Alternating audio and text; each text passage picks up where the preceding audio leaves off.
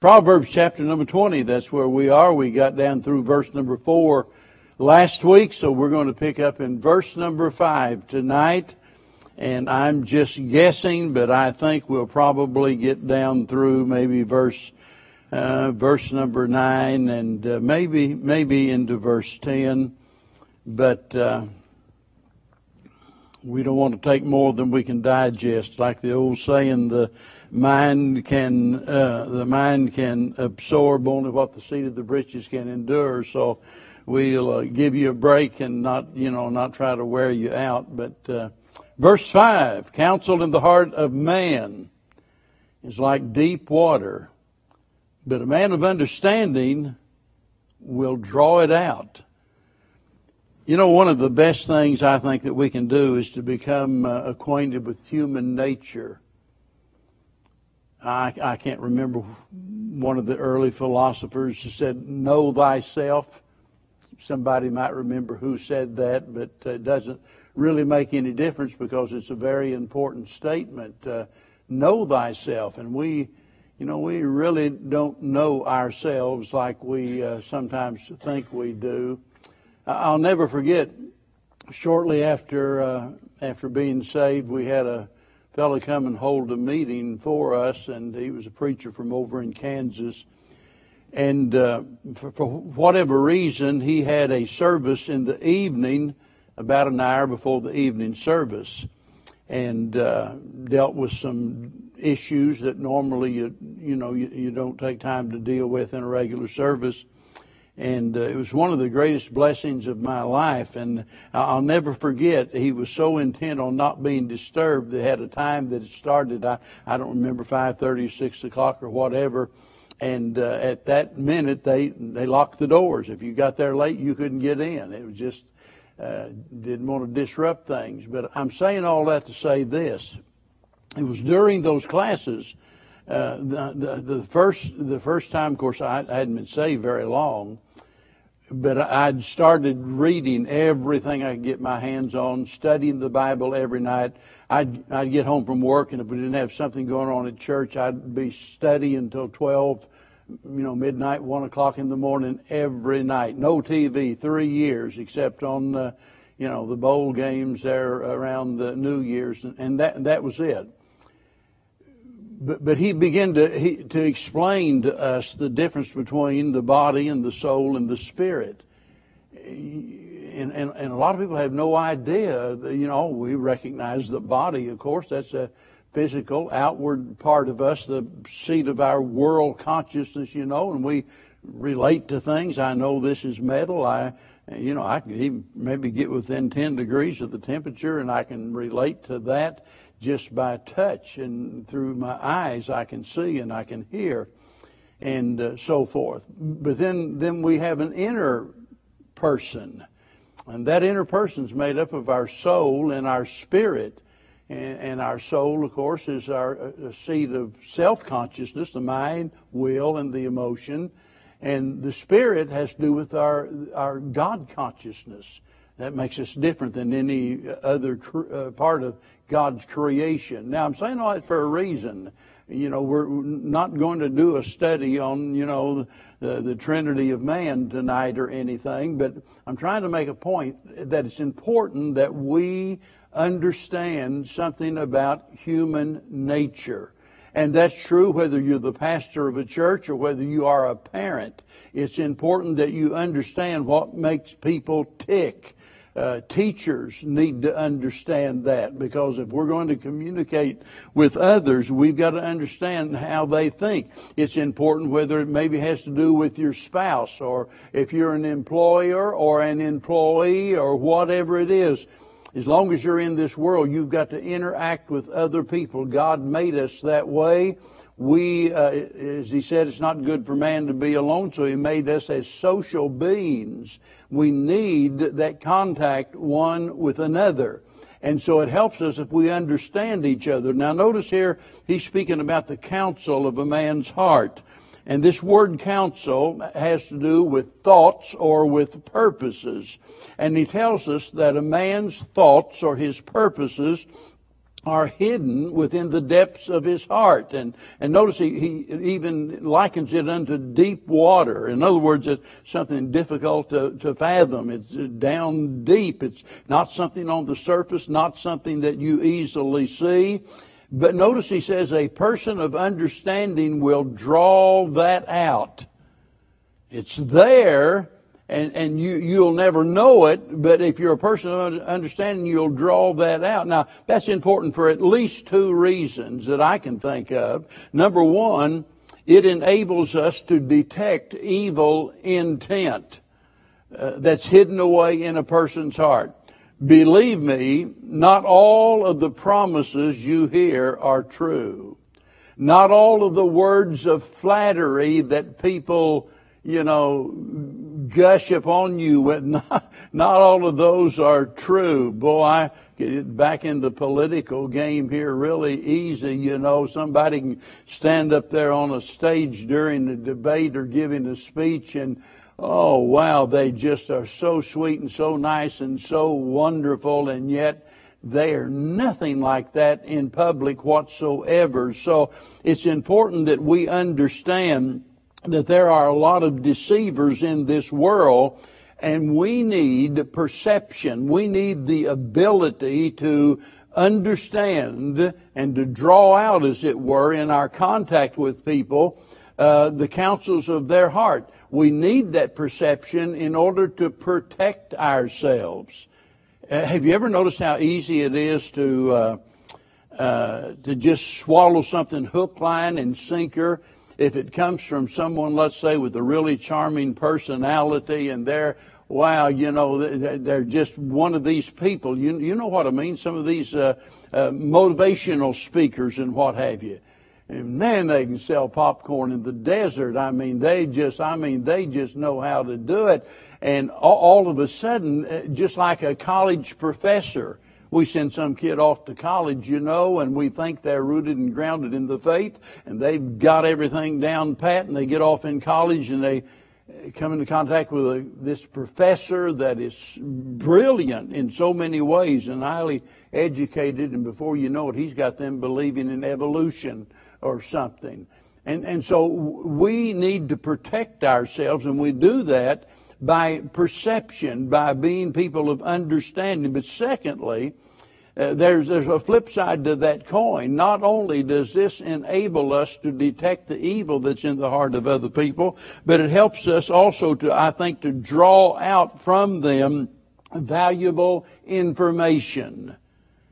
You think about the, the first thing pops into my mind is the Queen of Sheba, you know, whenever she goes to Solomon and boy, she'd been hearing about this guy all these years and, and uh, it's just something that's just, you know, mind boggling to her how somebody could uh, have a reputation for being so brilliant, so wise.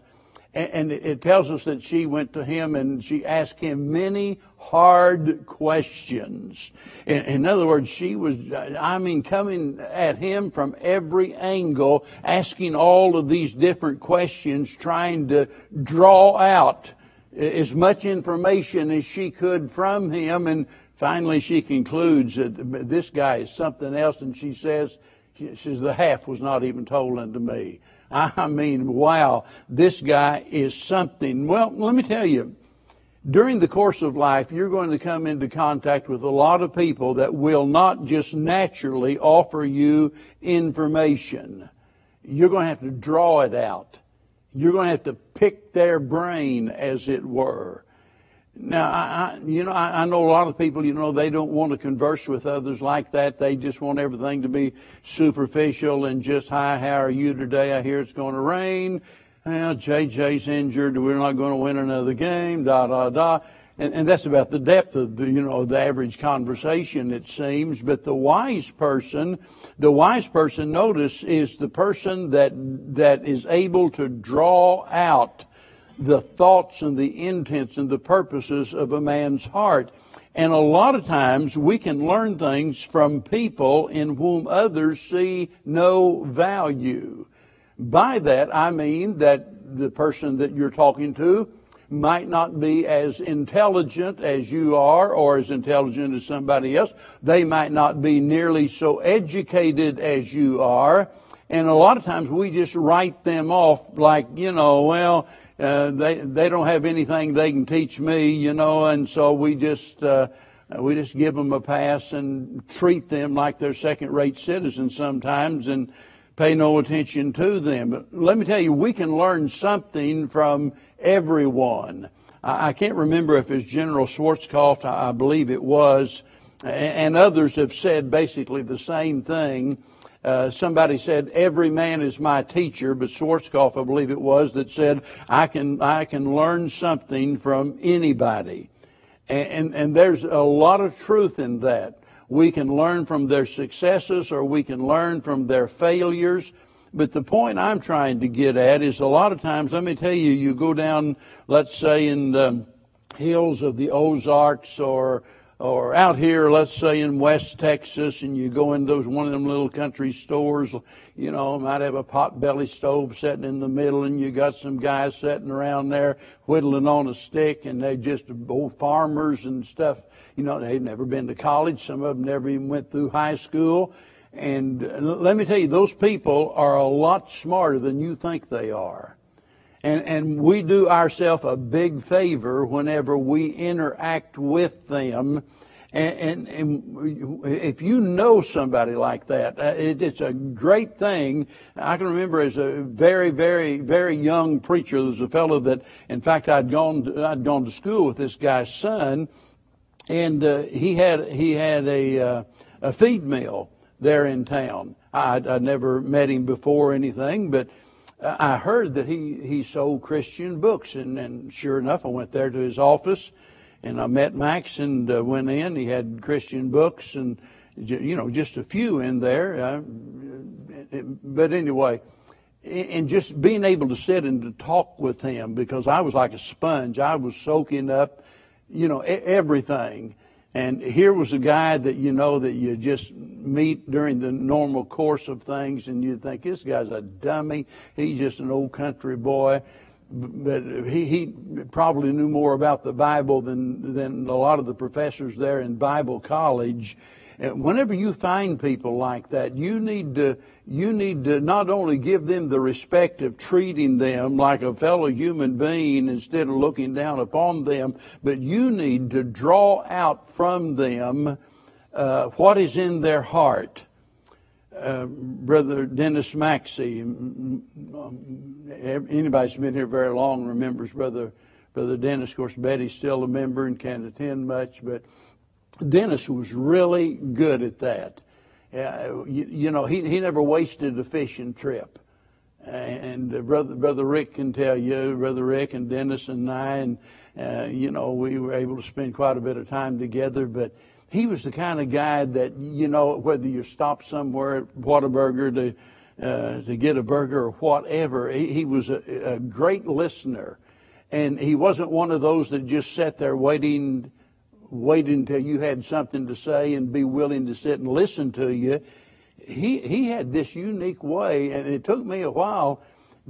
I finally figured out what he was doing. He was making me say things I didn't want to say. I mean, really? I mean, why am I talking about this? And then I began to realize, boy, that guy's sneaky. He's really good. And, and there wasn't anything wrong with it. Uh, in fact, he was showing interest you know, in me. And uh, we just had a way of drawing that out. We we need to, to ask God to, to teach us to learn from others, and and that comes from getting the wisdom that God gives to us. Now, verse six. Most men will proclaim everyone his own goodness. Boy, that's the understatement of the century. Most men will proclaim everyone his own goodness, but a faithful man who can find? Now you look at the first part of this verse here, and today, you know, we, we would say it's common for people to toot their own horn, right? In, other words, it, it, it's, a, it's a common thing for people to, to, to point out all of their good points and like I say so many times, they nearly break their arm patting themselves on the back, and uh, they just want to parade themselves before other people. They want to boast about all of the things that they've done. They they really just want to leave the impression that, you know, I'm a little bit better than you are, a little bit smarter than you are, or, or whatever. The Lord dealt with those kind of people there in Matthew chapter number six where, and of course he had a, he had a special name for them and it was called hypocrites. Talking about the self-righteous Pharisees of that day, you know, that looked down upon others. They thought themselves to be superior to everybody else and they paraded their religion for all to see. They proclaiming everyone his own goodness. That listen, that was the very thing that damned their soul. You remember when Paul was talking about his heart's desire in Romans chapter number 10, said, Brethren, my heart's desire and prayer to God for Israel is that they might be saved. Well, boy, if religion could save anybody, they would have all been saved because they had religion you know, running out their ears. They had plenty of religion, but he talked about the fact that they had a righteousness, but it was not the righteousness of God. It was a, it was man's righteousness, and that will never suffice you know, for us to be reconciled to a holy God. But that's what they depended upon and thought themselves to be better than anyone else. Now, most men proclaim everyone his own goodness. Now look at the contrast though. And it's important that we notice this because the contrast speaks about a faithful man. And uh, just by virtue of the fact that he draws a contrast, it is telling us that you know that these people are rare because he says, notice that a faithful man who can find. We would say they're far far and few between. You just don't find very many of them. And uh, so when I look at the second part, it helps me to better understand the first part. Because evidently, you know, these, these people are quick to make promises and to boast about what they're going to do, but they actually never do it. They're all promise, no performance. But the faithful man is somebody that you can depend upon, somebody that you can trust. A faithful man. I mean, that's a person that you can depend upon. And the, whenever they give you information, you can take it to the bank. And boy, do we ever need people like that today. I think it was Sunday I was talking about the requirement. It's required in stewards that a man be found faithful. And every child of God ought to be determined in their heart that they're going to live a life of faithfulness unto the Lord because that's the thing that motivates a ministry in the church. We're just about to celebrate our church anniversary and I was writing out the pastor pen, working on it just before I left, in fact. And, uh, and just a little brief mention there that we even still have some of the charter members uh, whenever uh, when Northway was was organized. I know Earl and Beverly were, and I I can't remember who else, but uh, there's still a few of those folks around. Let me tell you, whether it's this church or another church. No church is able to minister effectively and to continue on year after year after year without somebody staying by the stuff somebody doing the job and doing the work that you can depend upon.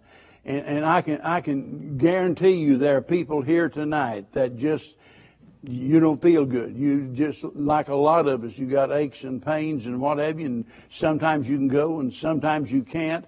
But but you're determined in your heart to do your best to be faithful, and we have no idea what a great debt we owe to people like that that are faithful, just faithful. I, I, every every every Sunday Sonny Pardue comes in, sits right over there. And you know, I've I've got to tell you, and I hate to admit this, and and, and I was surely wrong. Whenever Linda died, I really thought to myself, I thought, boy, I I I just doubt if Sonny's going to keep coming.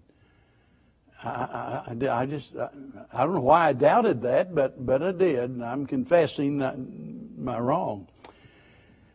And, and, and I've often said, boy, if, if anybody was ever a model of faithfulness, it was Linda Pardue. Man bless her heart, she would come in her. She was all crippled up and, and in pain and what have you. But if she could, every time the doors were open, she was here.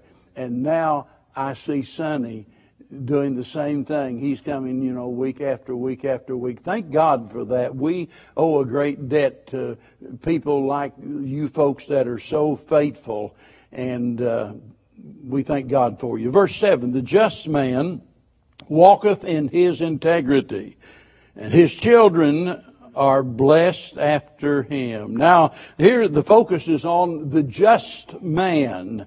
And this speaking about a person of integrity. It's speaking about somebody that is honest, somebody that's sincere. That word implies wholeness or completeness. And, and it has to do with people that walk uprightly instead of going the way of the world, instead of taking the, you know, the, the, the path that leads into sin. These people are surrendered to God and they're kind to others and they do the right things. Their, their, their steps are guided by God's principles. Their motives are pure. They're not perfect, but they want to be.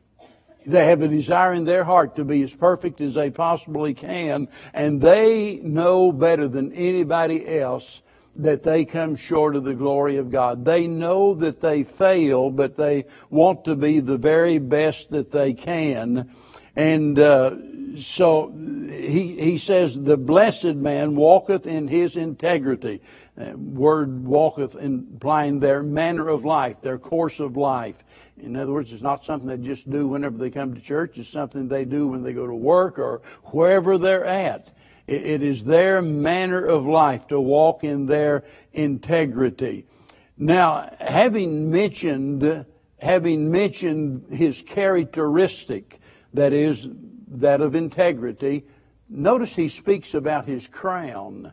That is the reward of this person. And to me, it's interesting. It says, His children are blessed after him. His children are blessed after him. That's the reward of a righteous man.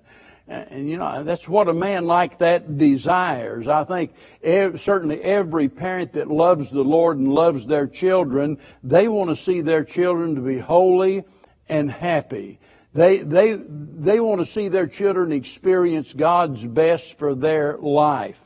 And uh, we ought to never forget that as parents that we have a major impact uh, on their life, or, or Sunday school teachers or Awana workers. We make a major impact on their lives. And so, you know, those, whenever you think about your kids and how much you love them, you, you don't need to be inspired by the promise of a great reward in heaven and silver or gold or, you know, even riches down here.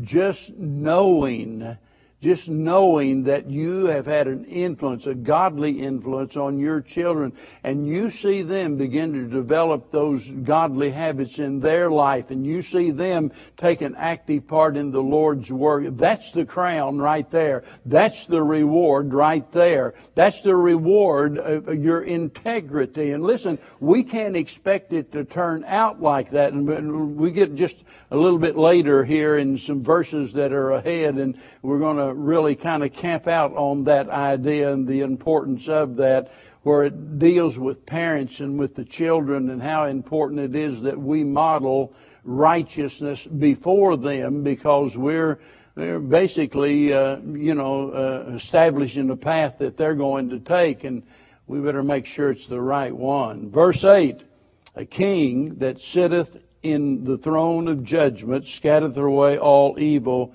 with his eyes. And you know, I, I, I've got to admit, I'm not sure that I understand all that is implied there. I think certainly that it it has to do with the fact that the king sees through evil devices and pretenses and what have you. Notice he scattereth away all evil with his eyes. Uh, so he's able to see and to detect these things that are wrong, these things that pose a threat you know, to uh, to His kingdom. That reminds me of Christ over there in, in, in the book of Hebrews, where it says, "All things are open and naked under the eyes of Him with whom we have to do."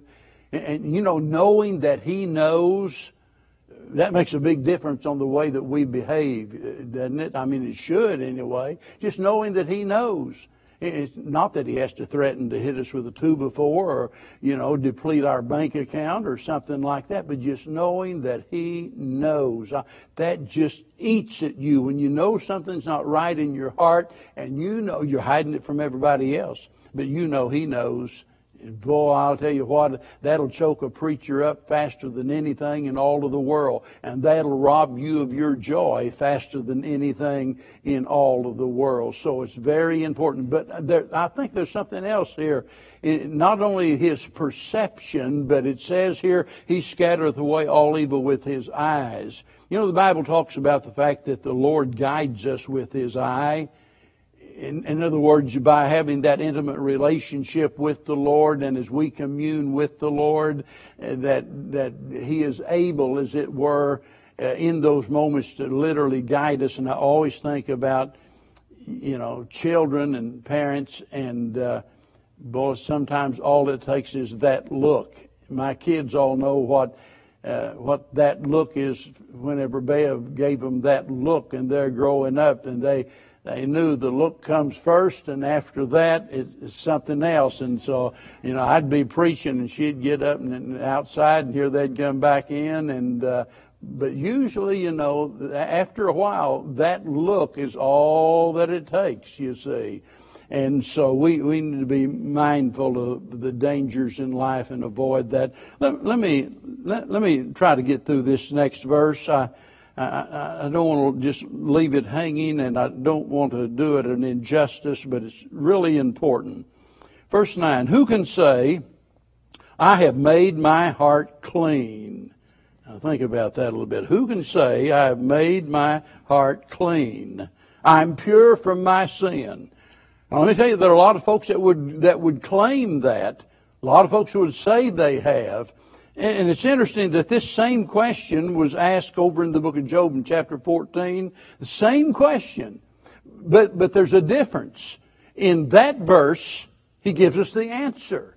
He asked the same question, who can say I've made my hands clean, uh, that I am pure from my sin? And then, then he says, not one. not one.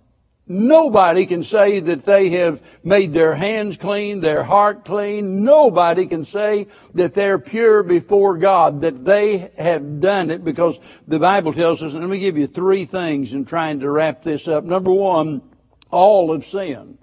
All have sinned to come short of the glory of God. The very best among us fall short of God's glory. I was writing an article the other day and I was really wanting to preach a sermon. Maybe I'll get around to it sometime. But it had to do with this very thing that we come short of the glory of God. And, and, and so I, I jotted down, I said, you know, what does that mean? And the next comment was, not very much. At least to most people. Because, you know, a lot of times we think about our sinful actions, we think about the things that we do that are not acceptable in society, but we really fail to understand why we're sinners. We're sinners because we come short of the glory of God. And that is so important, and I'm going to have to just kind of leave that thought hanging there with you. But we have all sinned. Secondly, none can cleanse themselves. Nobody can cleanse themselves. You, you can't change what you've done, for example. You, you, you can never change that. I, I mean, it's, all your deeds are irrevocable. It's done. It's over. You can't change that. You can't change it. By the way, you can't compensate for your past sins. You can't say, well, boy, I'm, you know, I was a horrible sinner and what have you, but I'm going to compensate for those bad things by doing good things. That's not good enough. You can't change the past. You can't compensate for the past. You can't cleanse yourself from your sin. It's like, you know, the, the, the Bible talking about can the leopard, uh, leopard change its spots? Well, absolutely not. It, it, it's impossible. And whenever we think about our defilement of sin, it is humanly impossible for us to cleanse ourselves. And that's why we must be born again. We must have a spiritual life and only God can cleanse us from our sins. And that's, listen, it's that great truth upon which all of our hope of heaven is built the fact that He can and He does cleanse us from all of our sins. Uh, boy, I can't think of anything better to leave on tonight than to be reminded that the blood of Christ cleanses us from all sin. Not just some of our sins, but from all of our sins. Regardless of who you are or what you've done, uh, you can have a relationship, a personal relationship with God by putting your trust in Jesus Christ. Whatever you do, don't, don't walk away from that. I mean, that's an offer you cannot refuse.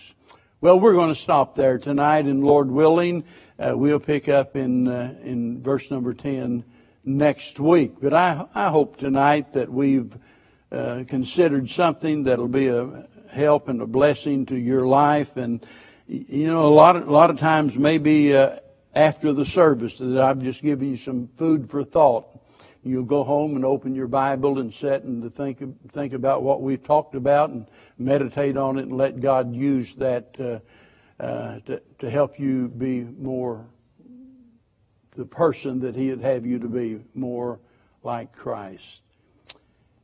How about we sing a chorus, Tim? You got time for that? You got one on on your heart? Anything? All right. Let's all stand. To be